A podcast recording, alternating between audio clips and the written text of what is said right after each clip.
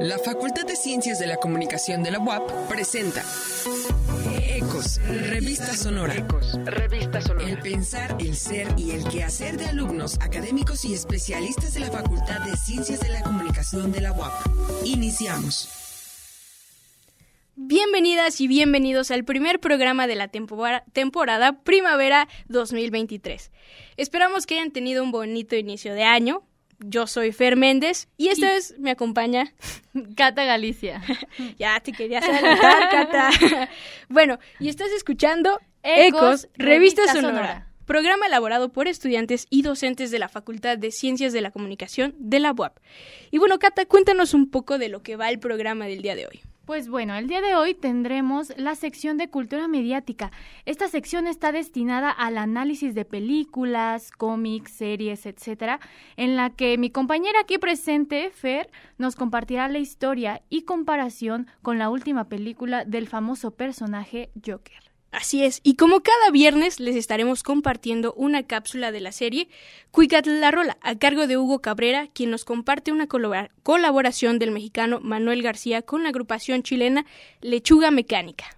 En teoría aplicada, nuestro compañero Pedro nos comparte un poco sobre la teoría del quebranto de las expectativas.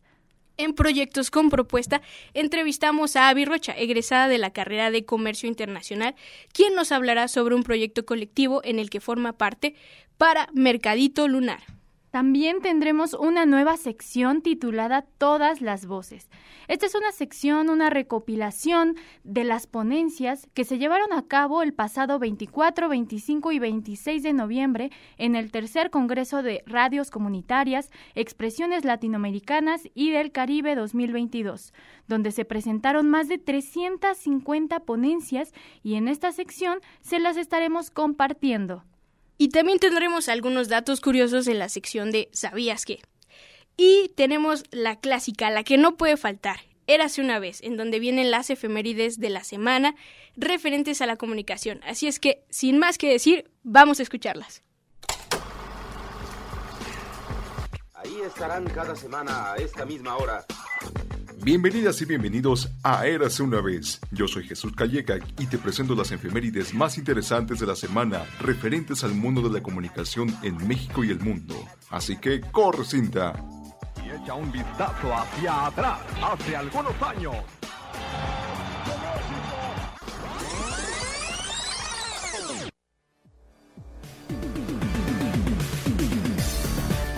13 de enero de 1987. El virus informático Viernes 13 arruina miles de computadoras. Este virus, también conocido como Jerusalén, fue creado en Israel para celebrar el 40 aniversario de la creación del Estado judío y se activaba solo los viernes 13, eliminando programas y archivos que eran ejecutados en el sistema infectado. 13 de enero de 1941. Muere James Joyce a sus 58 años escritor irlandés mundialmente reconocido como uno de los más importantes e influyentes del siglo XX. Su obra más importante titulada El Ulises fue escrita en 1906, pero publicó otros libros que alcanzaron fama como Exiliados, Retrato del artista adolescente y Molly Bloom.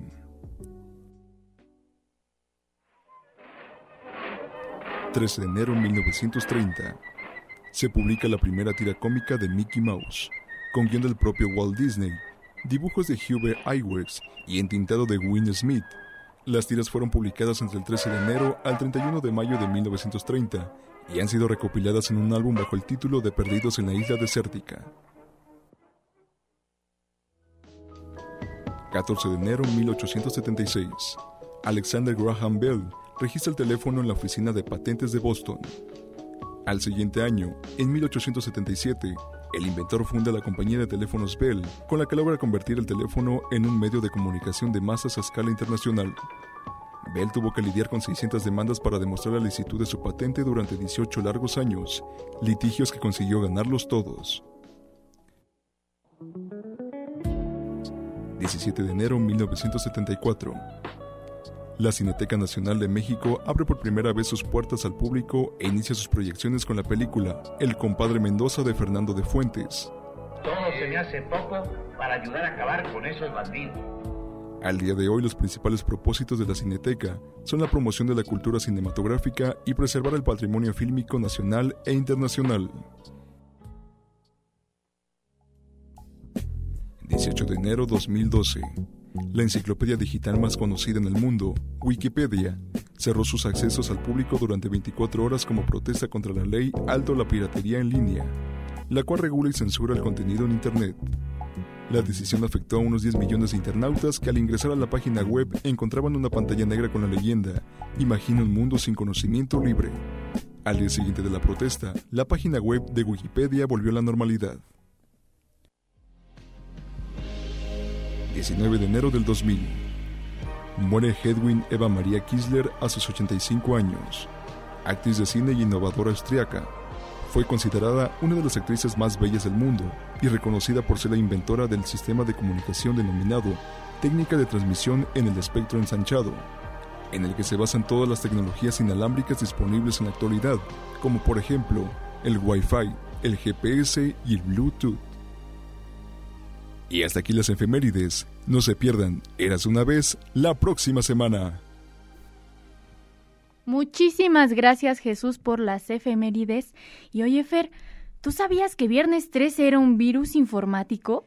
No, para nada. De hecho, yo solo la verdad tenía la referencia de la película y bueno, esa creencia popular de que es un día de mala suerte. Pero oye, hablando esto sobre la mala suerte, ¿tú crees en eso de que un mal día nos puede llevar a la locura total? No, no sé, la verdad no sé. sí, ¿verdad? Bueno, pues mira, justo este es el caso de uno de los personajes que vamos a analizar en cultura mediática. Así es que vamos a escucharlo.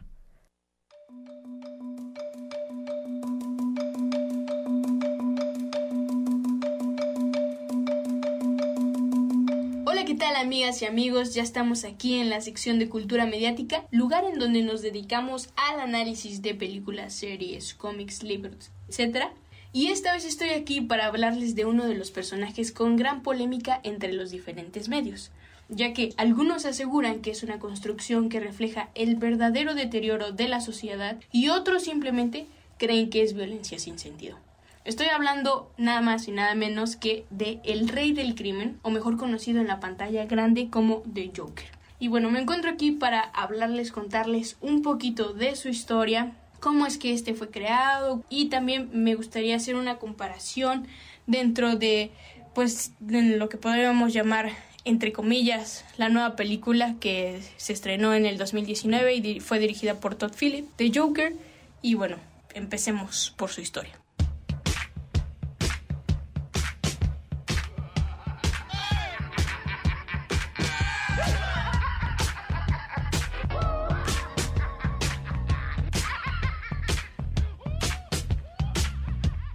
Joker fue creado por Bill Finger, Bob Kane y Jerry Robinson, y la primera vez que hizo su aparición fue en junio de 1940, en la conocida historieta del universo de superhéroes Batman, cómic en el que le atribuyeron características que lo describirían hasta nuestros tiempos. Por ejemplo, un delincuente que muestra una horrible sonrisa en su rostro de payaso o su clásica forma de reír. Asimismo, hace énfasis en sus atribuciones psicológicas como loco asesino y maníaco listo pero peligroso. Antes que nada, es preciso saber que el rey del crimen casualmente tiene una variación muy grande de historias que explican su posible origen, puesto que solo estaba diseñado para darle más peso a Batman. Sin embargo, consiguió su éxito por ser el némesis del héroe. Por consiguiente, no importa qué versión del Joker leas, siempre termina ligado a la vida de Bruce Wayne y a una cantidad exorbitante de violencia. Y para aquellos que no sabían, Bruce Wayne es Batman. Por esa razón, los creadores pretenden darle una intención más significativa a esta extrema violencia con un factor en común, el cual es la desgracia. Y es que este personaje siempre es orillado a la locura por un evento desafortunado a causa de las condiciones precarias en las que se encuentra. Y es ahí en donde radica el éxito de su locura, pues hacen una crítica de lo cruel que puede llegar a ser la sociedad con las personas. Sin embargo, no todo es tan lindo como suena, ya que no olvidemos que nuestro villano favorito es un personaje sumamente agresivo, tan agresivo que tuvo que ser censurado en la década de los 50 y 60 por los revisores del Comic Code Authority, debido a su alto nivel de violencia. Y es aquí en donde comienza la preocupación por la imagen mediática que le han dado al Joker.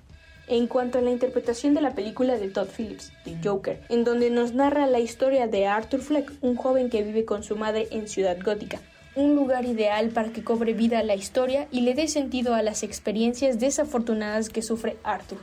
Con un trastorno y una sociedad que está dividida en solo dos niveles sociales, clase alta y baja, donde la clase alta se encarga de siempre explotar a la clase baja, nos retratan a un personaje que es humillado múltiples veces por las personas y la vida. Y esto se repite tanto en la cinta que nos acompaña la canción de Frank Sinatra, That's Life, para guiarnos por medio del sonido hacia la broma que nos tiene preparada Arthur. Did you hear about it? That's life. That's what all the people say. Y es que para él su vida termina siendo un chiste cuando en escenas finales está conversando con su terapeuta y le pregunta ¿De qué te ríes? A lo que él contesta es que me acordé de un chiste. Y continúa riendo. Por consiguiente, nuevamente ella le pregunta, ¿te gustaría contármelo? Y él responde, no le entendería. Y ahí, una vez más, volvemos a escuchar la melodía para hacer referencia a lo graciosa que es la vida. Porque como la letra dice, así es la vida. Y es tan graciosa como puede parecer. Para rematar con lo siguiente. He sido un títere, un pobre, un pirata, un poeta, un peón y un rey. He estado arriba y abajo. Y sé una cosa, cada vez que me encuentro de bruces, me levanto y vuelvo a la carrera. Todo esto en la bellísima voz de Sinatra. Para hacer referencia a que no es el final del Joker, sino es el principio de este.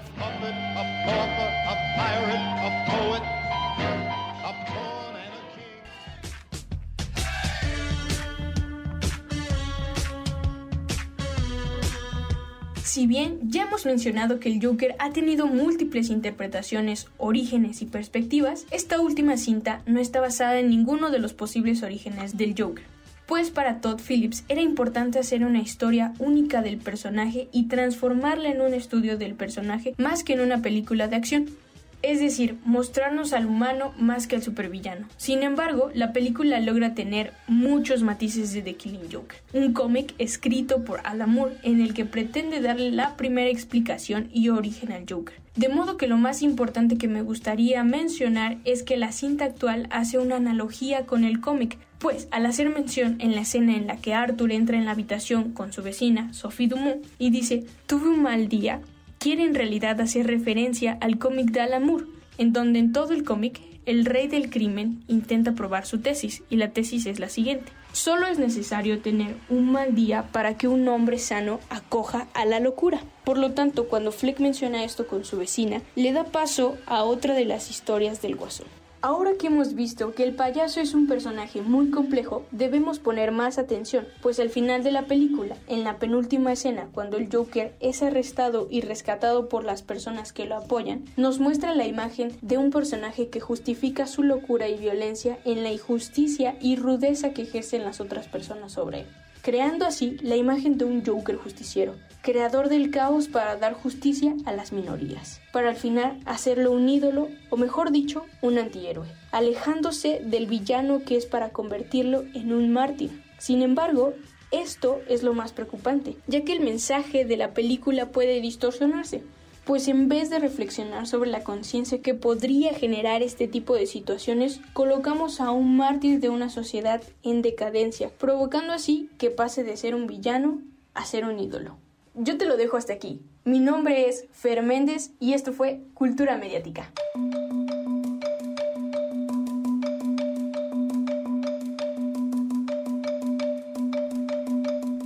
Lo personal me gustó mucho la última película del Joker. Claramente es una cara diferente a los anteriores Jokers que habíamos estado viendo en el cine. Sí, claro, bueno, en eso tienes mucha razón. Sin embargo, yo creo que esto nos sirve de ejemplo para reflexionar más sobre el contenido que consumimos. Debido a que, bueno, este tipo de personajes se dice que pueden llegar a incitar a la violencia, ¿no? O sea, sí hay que tener cuidado con esto porque, pues, hay muchísimos casos, ¿no? En donde personas se disfrazan de este personaje tan famoso y hacen actos atroces, ¿no? Ecos, sonido en expansión. Estamos de vuelta.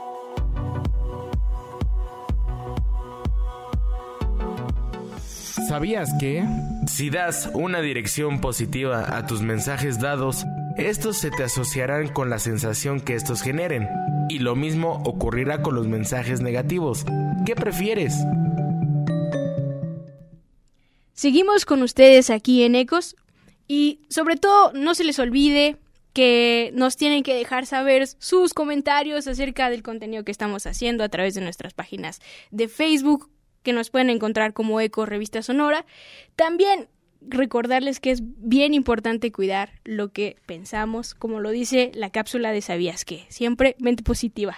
Claro que sí. Y pues bueno, ahora nos vamos con mi sección favorita, Cuicatl La Rola, en la que Hugo Cabrera, encargado del colectivo Subterráneos, nos comparte la canción de Arbolito, una colaboración de Manuel García con la banda Lechuga Mecánica. Cuicatl, alternativa.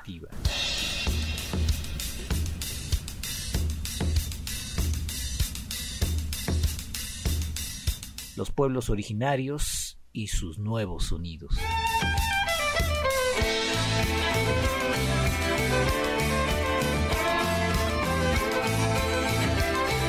subterráneas.com.mx Lechuga Mecánica y Manuel García, un acto simbólico, un diálogo desde la infancia con un compañero de vida que crece y se alimenta con el sol y la lluvia. Chilenos que se encuentran en la distancia y colaboran. Arbolito. Manuel García, Lechuga Mecánica. Mi nombre es Hugo Cabrera, esto es Cuicat, la rola.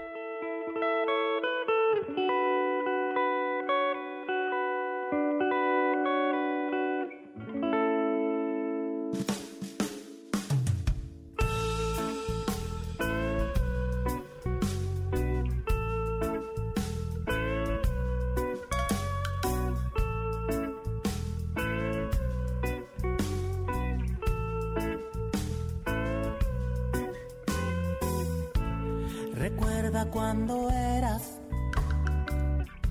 semilla pequeña bajo la tierra y no sabías nada de lo que te esperaba allá afuera. La lluvia que caía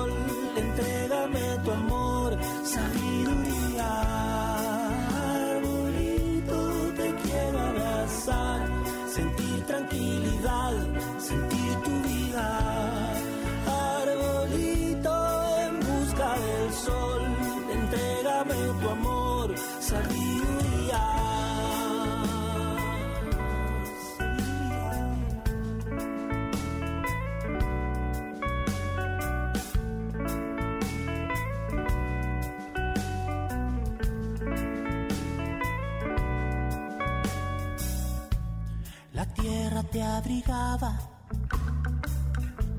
pero algo te llamaba desde arriba. Un día en febrero atravesaste el suelo, nueva vida.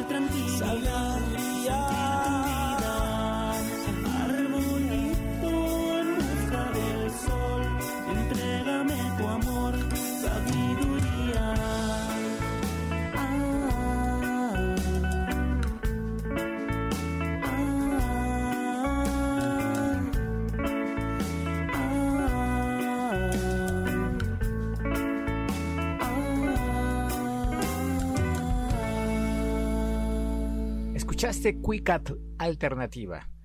Búscanos en www.subterráneos.com.mx. Gracias Hugo Cabrera por traernos música chida. Y oigan, un dato curioso de la banda Lechuga Mecánica es que nace como un proyecto de música infantil que fue creciendo en su región, Valparaíso, y han llegado hasta crear una cortina musical para el programa Arriba Chamaco de la ciudad de Puebla. Qué interesante, ¿no? Sí. Les aplaudimos mucho y pues les contamos que como al inicio pues tenemos una nueva sección llamada Todas las Voces, donde les, les, estaremos compartiendo fragmentos de las ponencias del tercer Congreso de Radios Comunitarias, Expresiones de Latinoamérica y el Caribe 2022. Y en este primer programa les compartimos sobre la Voladora Radio, creada en octubre del 2000 en el municipio de Amecameca, Estado de México, que surge como una necesidad de informar a la comunidad sobre todos estos fenómenos alusivos al volcán Popocatépetl. Así que vamos a escucharlo.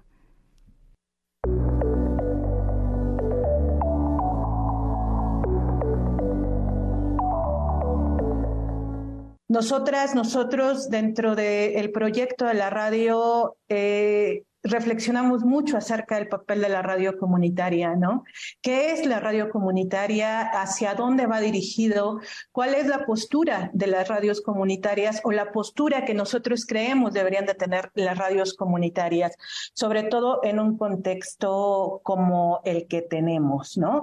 Hace no mucho en este país no se hablaba de no era tan presente el tema de la radiodifusión comunitaria. Estaban por allí casos excepcionales de radiodifusión comunitaria, como el, radio, el caso de Radio Guayacocotla o el caso de Radio Teocelo una de las radios más antiguas en este país, con un trabajo importante y fundamental en, eh, en las geografías donde se asientan. Y bueno, viene después eh, la instalación de más radios comunitarias. Y recuerdo mucho cuando se hablaba de la radiodifusión comunitaria en los primeros eh, años, ¿no? En este país, que hacían que las radios comunitarias teníamos las tres P's, ¿no? Éramos pequeñas, éramos pocas y éramos pobres. Y la verdad es que es cierto en algunos de estos adjetivos que se colocan sobre la radio comunitaria, eh, en el que no es eh, no, no es tan cierto, es en el tema de, que somos radios pequeñas y somos pocas radios. En realidad en este país, a lo largo y ancho, existe una infinidad de propuestas radiofónicas, de radios comunitarias y de otras radios que también se hacen pasar como radios comunitarias, ¿no? Eh, nosotros creemos que ser comunitario no, o, no nos hace comunitario decir que somos comunitarios, ¿no? El término comunitario es un ejercicio que se trabaja día a día, que se trabaja en la calle, que se trabaja en la comunidad. De ahí que cuando nosotros en la voladora hablamos de la comunicación, nosotros decimos que la comunicación es algo mucho más amplio y complejo que solamente la definición eh, simplona de decir la comunicación es recibir información. Para nosotros la comunicación que se hace en la radios comunitarias es un proceso complejo que implica incluir al otro, ¿no? Hablamos con el otro o con los otros y sobre todo también escuchamos a los otros, ¿no? Porque cuando hablamos de la radio creemos que solamente es estar hablando pero no, es un proceso más amplio, más integral, que es qué, está sucediendo allá afuera en nuestras comunidades. Y justamente la radio comunitaria se enriquece de eso, ¿no? De las diferentes narrativas, de los diferentes discursos, de las diferentes realidades que son cada una de las personas que integran nuestras comunidades. De ahí que eh, para nosotros eh, la comunicación comunitaria necesariamente atraviesa por lo común y por lo que denominamos, no en la voladora, sino que es un término eh, usado, ¿no? Y más que usado, es un término accionado que tiene que ver con el comunitarismo y con lo colectivo. Las radios comunitarias, considero, no podríamos tener razón, una razón de ser si no tuviéramos la legitimidad. Eh, la Voladora Radio, al igual que varias radios comunitarias en este país, hemos conseguido la concesión Y no ha sido una graciosa concesión, ¿no? Sino ha sido el esfuerzo de muchísimas personas, activistas de las comunidades, de organizaciones que le han apostado por el trabajo de la comunicación comunitaria como un derecho, pero también como una necesidad de las comunidades de contar con sus propios medios de comunicación. Recuerdo que eh, hace muchos años un integrante de una radio de Sudáfrica eh, señalaba y decía, las radios comunitarias no nacimos para ser populares, nacimos para ser necesarias y entendido lo popular como eh, el término de la fama, ¿no? Entonces, las radios comunitarias tenemos esa razón de ser, que es obedecer a las diferentes realidades que existen en nuestras comunidades. Y retomando la idea de la legitimidad. Varias de las radios en este país han decidido o hemos decidido apostar, yo no diría por el tema de la legalidad, de la legalidad propiamente, decir, somos radios legales, ¿no? Porque hay varias radios que no han y ni aspiran a tener un permiso o una concesión en este país pero tienen una legitimidad importante en sus comunidades. Nosotros decimos, a pesar de que la voladora radio desde 2005 tiene un documento por parte del gobierno mexicano que le permite transmitir, nosotros decimos que ese permiso no nos da el carácter comunitario, no nos da el permiso de transmitir. En realidad el permiso nos lo damos nosotros mismos y nos lo da la comunidad. Si nosotros podemos ser muy legales, pero si no tenemos la legitimidad que nos dan nuestras comunidades, no somos nada como proyectos y no somos nada como radios comunitarias. Y la legitimidad solamente se gana y se trabaja con el trabajo cotidiano, escuchando a las personas. La radio es algo que sucede en la calle.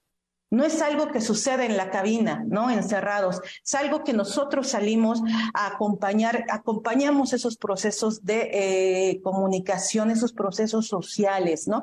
La defensa de la tierra y el territorio, eh, desde esos grandes temas, la defensa de derechos humanos, temas de género, temas de inclusión, temas de igualdad, nuevas tecnologías.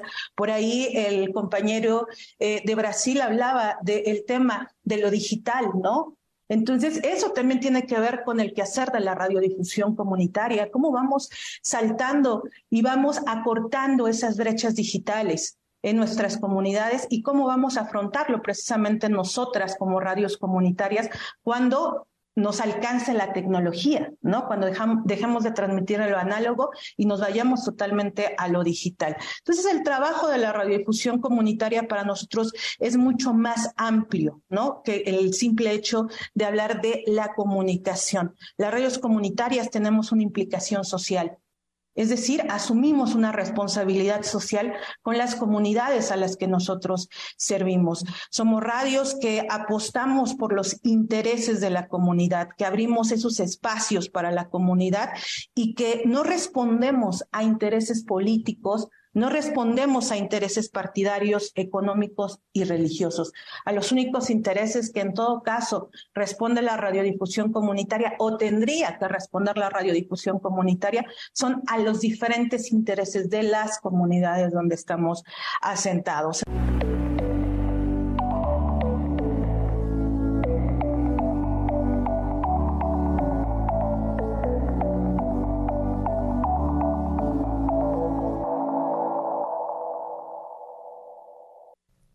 Estuvo muy interesante cómo en este panel Verónica Galicia nos da a conocer no solo la definición de lo que es una radio comunitaria, también nos explica lo importante que es tener la concesión de esta por parte de la población antes de una concesión gubernamental, claramente es muy importante dialogar primero con la gente que está ahí alrededor, que forma parte de esa realidad y si está de acuerdo con el contenido que comparten.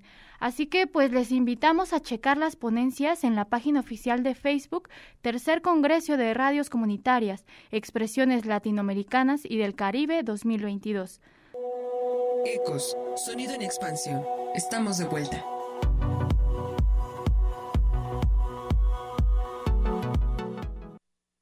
Ya estamos de vuelta aquí en Ecos Revista Sonora y para todos los que estén interesados en la poesía y también por supuesto que no tengan plan para este fin de semana, es decir, este sábado 14 de enero, les tenemos el siguiente evento.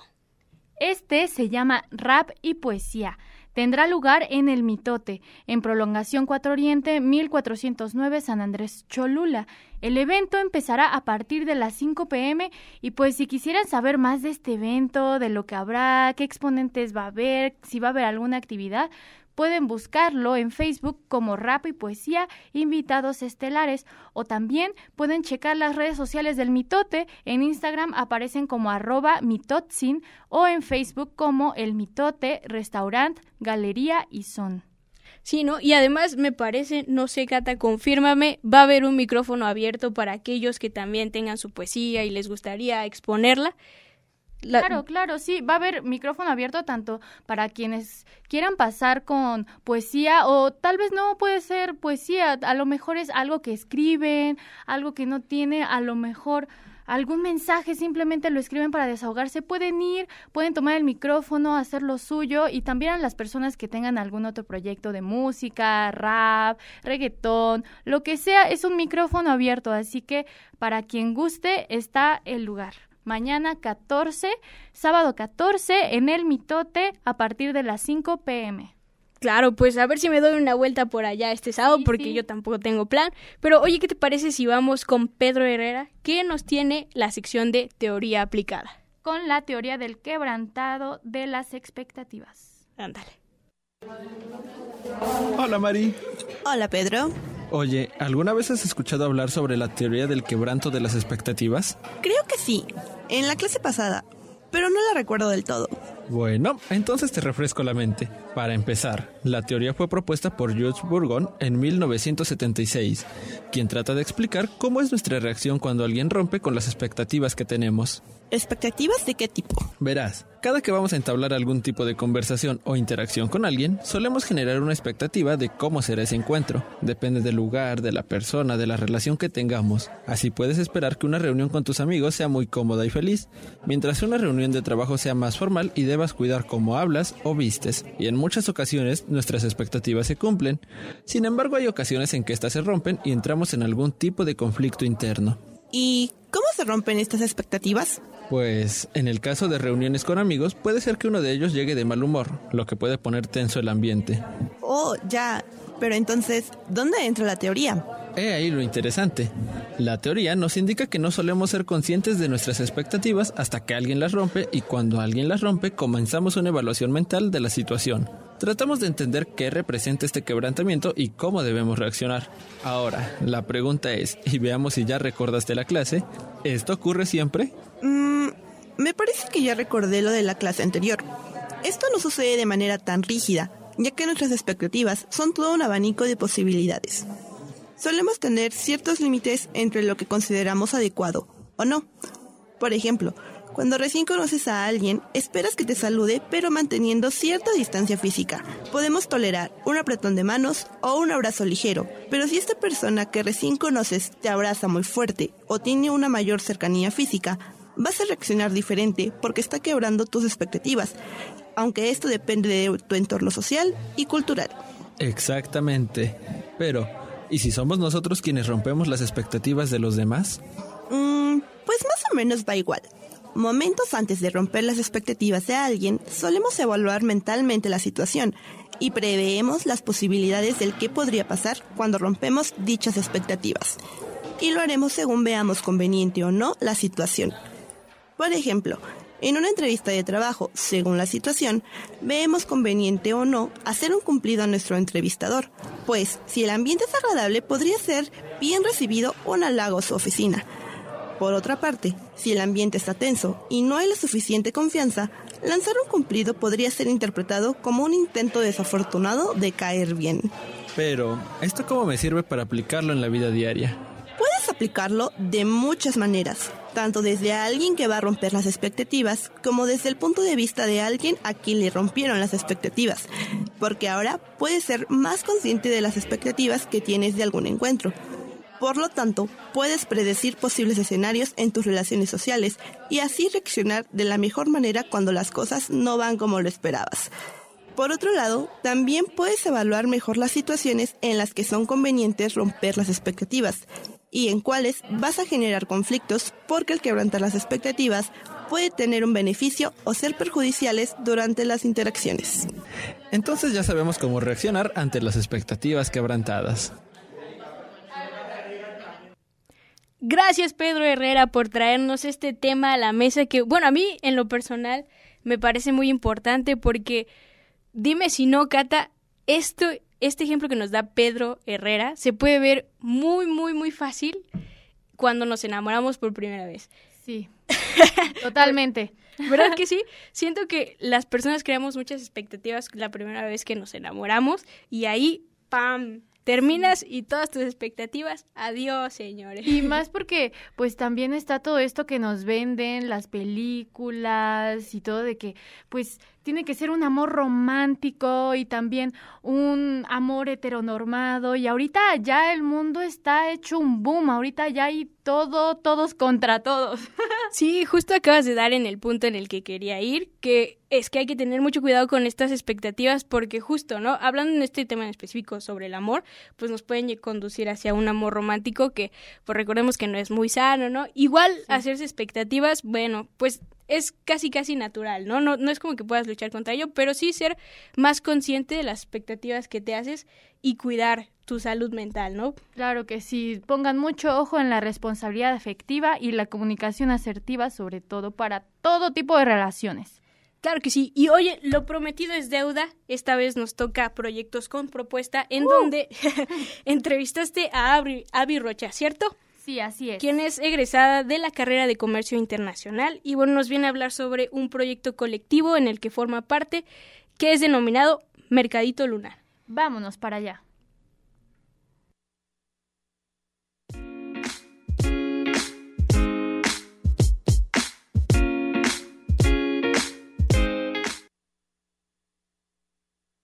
Seguimos en Ecos, revista Sonora. Yo soy Cata Galicia y es para mí un gusto estar de vuelta en esta bella sección de proyectos con propuesta después de unas buenas vacaciones. Les cuento que en esta tarde tenemos como invitada a Avi Rocha, graduada de la licenciatura de Comercio Internacional, que nos viene a contar sobre Mercadito Lunar. Es un proyecto autogestivo y colectivo que busca incentivar la economía solidaria y la cultura aquí en la ciudad de Puebla y pues es un gusto que nos acompañe en esta tarde, Avi. ¿Cómo estás? Bien, bien, muchas gracias por la invitación. Muchísimas gracias a ti. Y pues bueno, aquí les mencioné al principio que pues nos vas a platicar un poquito del proyecto de Mercadito Lunar, que yo amo Mercadito Lunar, pero la gente que nos está escuchando no sabe. Entonces, pues primero que nada quisiera que nos contaras cómo surgió Mercadito Lunar. El Mercadito surge primeramente porque Alex y yo, Alex es mi compañero con el que tenemos el mercadito, pues pasó que llegó la pandemia, nos quedamos sin chamba y bueno, estábamos en busca de, de cómo empezar a, a, gestionar nuestros gastos porque pues ya había pasado un rato y pues ya empezaban a activarse las cosas y pues también, ¿no? O sea, como que hablando un poco con Alex, es que siempre nos, nos habían este, gustado los bazares, siempre antes de pandemia buscábamos las fechas y nos organizábamos para ir. Antes había menos, ¿no? Antes era era menos, era menos frecuente, había menos opciones. Entonces, pues dijimos, ¿por qué no un bazar? Y anteriormente Alex ya había hecho uno, este, igual prepandemia, que en el que, bueno, ahí estuve participando también, y esa vez lo hizo para recaudar fondos porque lo habían asaltado. Bueno, le habían robado sus cosas, algo así. Y este, y pues ya, entonces yo le dije, no, oye, si hacemos un bazar, pero ahora que ya sea como, pues, recurrente, y, y me dijo, sí, pues sí, jalón, ¿no? Y pues de ahí nació, pues, la idea del bazar, ¿no? Pero, pues también dijimos que no queríamos que solo fuera un bazar, ¿no? O sea, eh, queríamos que, que fuera también un espacio para compartir otras cosas ¿no? Cultura, arte, lo, lo que se pudiera, ¿no? fue de sí, algo que lo tenga todo lo que nos gusta, ¿no? Entonces, pues de ahí, de ahí nació eh, mercadito, ¿no? Ya ahí después, este, de que buscando nombre y eso, dijimos, sí, la luna, ya sí, fue. Y es muy creativo, ¿no? Bueno, yo siento que es muy fácil, muy fácil de que se te quede en la cabeza y eso pues también ayuda mucho, ¿no? Para que la gente voltee y diga, ah, pues vamos al mercadito. Y pues, ¿cómo, cómo le hacen? ¿Quién es el equipo, además de, de ti? ¿Cómo se organizan para gestionar el proyecto? Las ideas siempre, bueno, o sea, la, la gestión en general la llevamos Alex y yo, de que, hey, este, ¿por qué no hacemos esto y esto y esto en la, en la siguiente edición, no? Y en realidad, pues toda esa gestión la hacemos los dos, pero ya no solo, o sea, de un tiempo para acá, que empezamos a como a diversificar muchas cosas, sí la gestión la llevamos nosotros, pero ya no solo somos nosotros en cuanto cuando pasa el mercadito, ¿no? O sea, ya tenemos como ciertas personas que siempre están apoyándonos, ya básicamente forman parte, ¿no? De, de también la organización, ¿no? O sea, nosotros también luego tenemos eh, a mí es que los que hacemos trueque, ¿no? De, hey, nos, hacemos, nos ayudamos, ¿no? Como pon un, un, puesto en el mercadito y, y ayúdanos, no sé, a, algo, ¿no? Del mercadito, ya sea a vocear o, o, o, eso, porque al final, pues, se requiere de muchas cosas, ¿no? De mucha gestión, de mucho trabajo, entonces pues sí, ya de repente que, que tenemos ahí a las amigues, ¿no? Ayudándonos, pues para gestionar todo, o sea, al final sí la, las ideas y la gestión parte de nosotros, pero termina en, ya en varias personas. Claro, sí, en un conjunto de varias mentes, haciendo que todo funcione, ¿no? Sí, sí, sí, justo, ¿no? O sea, como ya con nuestras personas más allegadas, siempre es como de, hey, también pueden hacer esto, hey, de esto y esto y esto. Entonces, pues sí, ya el mercadito pues ya es más que solo Alex y yo. Justamente, ¿no? Es un proyecto ya comunitario, colectivo. ¿Y qué actividades realizan en el mercadito lunar?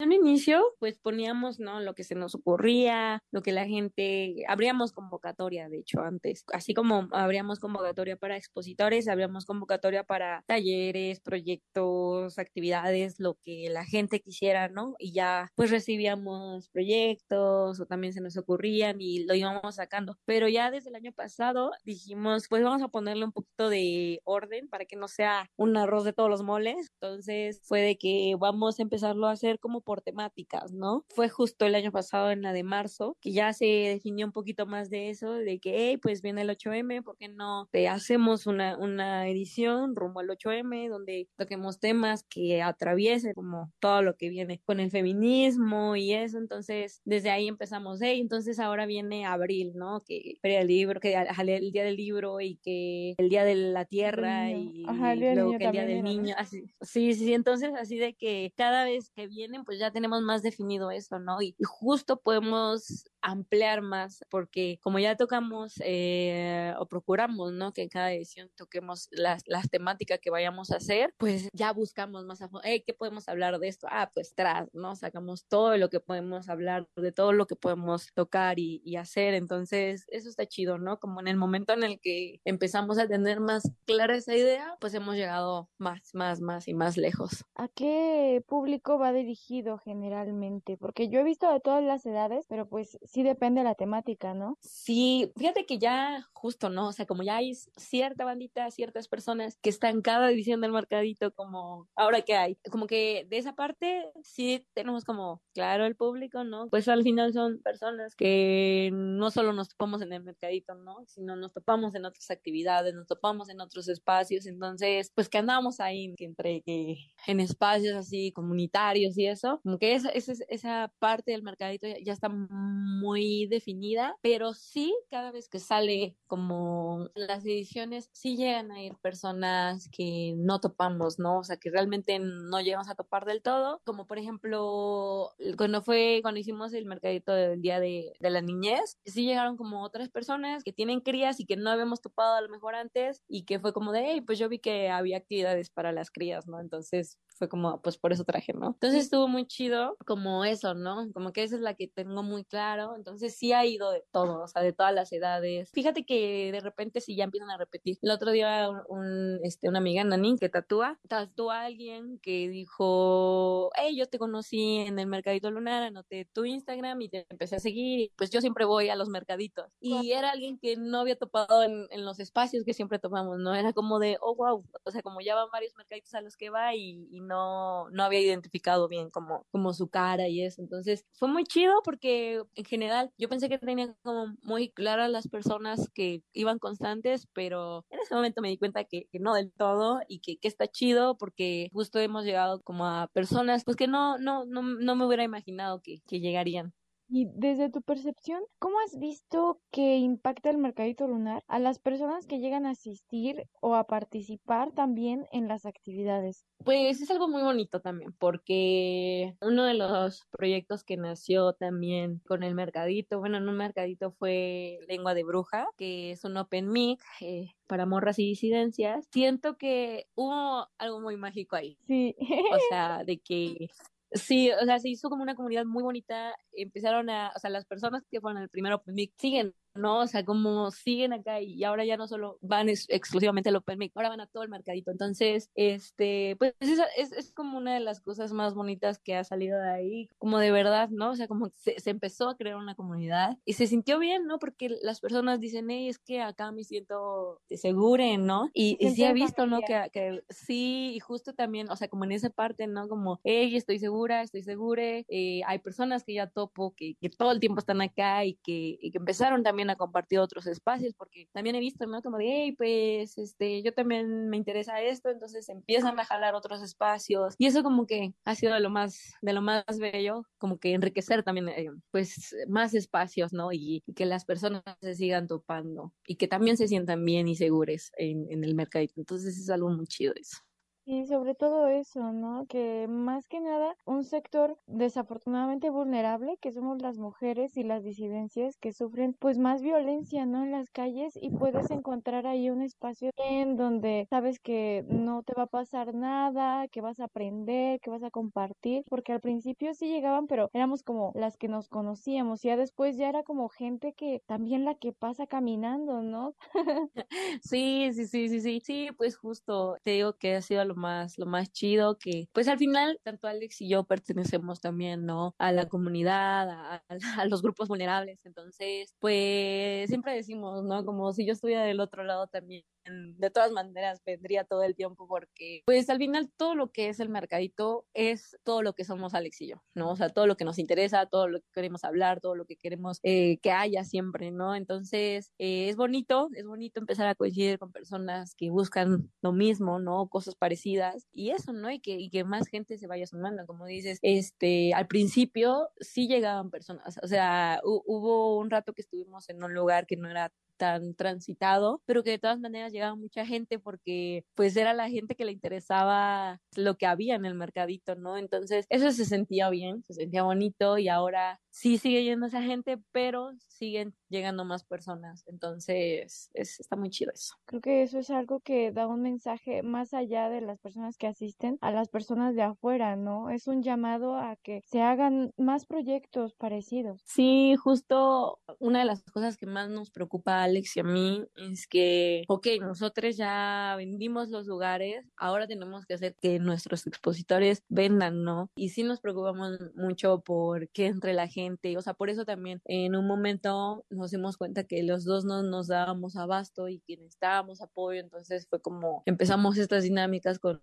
nuestras amistades de, hey, pues, este, ayúdenos, apóyennos, como a meter gente. Y como dices, ¿no? Que hasta botarga ya tenemos, pues sí, o sea, fue como de, ¿qué más hacemos? Bueno, pues una botarga, porque llama la atención, porque lo que queremos es también, pues, que, que la banda venda, ¿no? O sea, nos han dicho, ¿no? Como, expositores que hemos tenido que van a otros bazares y dices que luego ni les interesa que vendan los expositores, o sea, ya está el bazar y se sientan y ni invitan a la gente y, y no les interesa, o sea, no les interesa si vendimos o no vendimos, ¿no? Y nosotros es como de, hey, no está entrando gente, tenemos que hacer algo, y así. Sí se preocupan y se ocupan en que realmente sea un crecimiento colectivo y no sea un evento donde que sea para ustedes, ¿no? Porque ustedes a lo mejor ayudan a gestionarlo, pero no es de ustedes, ¿no? Lo, vuelven a toda la gente partícipe de lo que está sucediendo en ese momento. Se nos está acabando el tiempo, pero te agradezco muchísimo, muchísimo por habernos platicado un poquito de lo que va el Mercadito Lunar y pues también compártenos las redes sociales para que toda la gente que nos está escuchando pueda conocer el proyecto y también cuéntanos cuándo y dónde será la siguiente edición. En la, la siguiente edición es el 4 y 5 de febrero, va a ser nuestra edición San Valentín, vamos a tocar ahí algunos temas interesantes, van a haber actividades bonitas y van, vamos a estar en la 2 Oriente 206, Colonia Centro, en el centro histórico, a una calle de, del Zócalo. Y pues nada, pueden encontrarnos como Mercadito Lunar en Instagram o en Facebook. Y pues ahí andamos subiendo. Ya vamos a empezar a subir todas las actividades. A partir de hoy ya vamos a, a empezar a subir todas las actividades que, bueno, vamos a empezar a subir, ¿no? Entonces, para que se vayan enterando que vamos a tener ahora en nuestra edición de San Valentín. Se va a poner interesante, divertido suena. Divertido e intenso. ¿eh? Pues bueno, muchísimas gracias nuevamente, Avi. Y pues recuerden a toda la gente que nos está escuchando, búsquenlos en Instagram y en Facebook también como Mercadito Lunar o también me parece arroba mercadito.lunar para que puedan asistir a una próxima edición y también pues si tienen algún emprendimiento o algún taller o plática y quisieran integrarse, les pueden mandar mensaje, ¿no? También en sus redes sociales. Sí, sí, sí, claro. A contáctenos siempre. Perfecto, perfecto. Pues está abierta la convocatoria para toda la gente que quiera colaborar con el Mercadito Lunar y pues ahí en sus redes les darán toda la información que necesiten para asistir o formar parte de este bonito proyecto autogestivo. Les agradezco muchísimo su tiempo a todas las personas por habernos escuchado. Esto fue Proyectos con Propuesta y hoy nos acompañó Avi Rocha, graduada de la licenciatura de Comercio Internacional y que forma parte del team que ayuda a la autogestión de este proyecto Mercadito Lunar. Seguimos aquí en Ecos, revista Sonora. Oye, gracias Cata por esa entrevista tan interesante.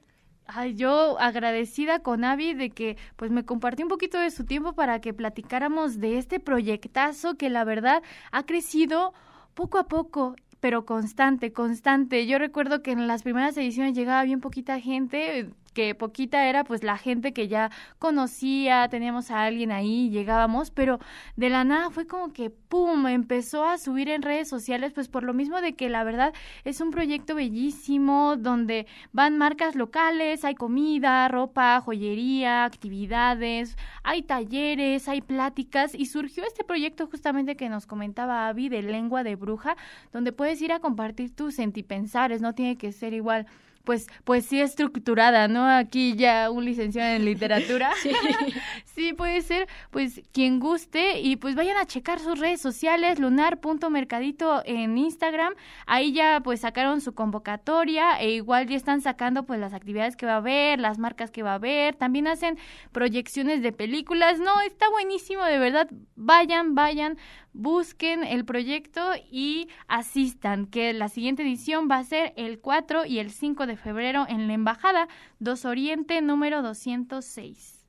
Sí, oye, y bueno, de hecho este concepto, ¿no? Se ha estado popularizando pues muchísimo en, en estos últimos años. Yo he visto bastantes, bastantes como mercaditos, no con el mismo concepto, sí. pero cercano, ¿no? Y eso me parece súper interesante. Sí, pues justamente tratan de activar la economía local, ¿no? Uh -huh. Descentralizar pues todo, ¿no? El arte, las actividades, porque a veces todo es en, en, un solo punto y pues traer de otros lugares está muy chido. Oye, y hemos llegado al final de esta emisión. No sin antes recordarles que nos pueden encontrar en nuestra página de Facebook como Eco Revista Sonora y por supuesto también si te perdiste algún programa o te gustaría escuchar algo de la temporada pasada nos puedes encontrar en Spotify como Eco Revista Sonora.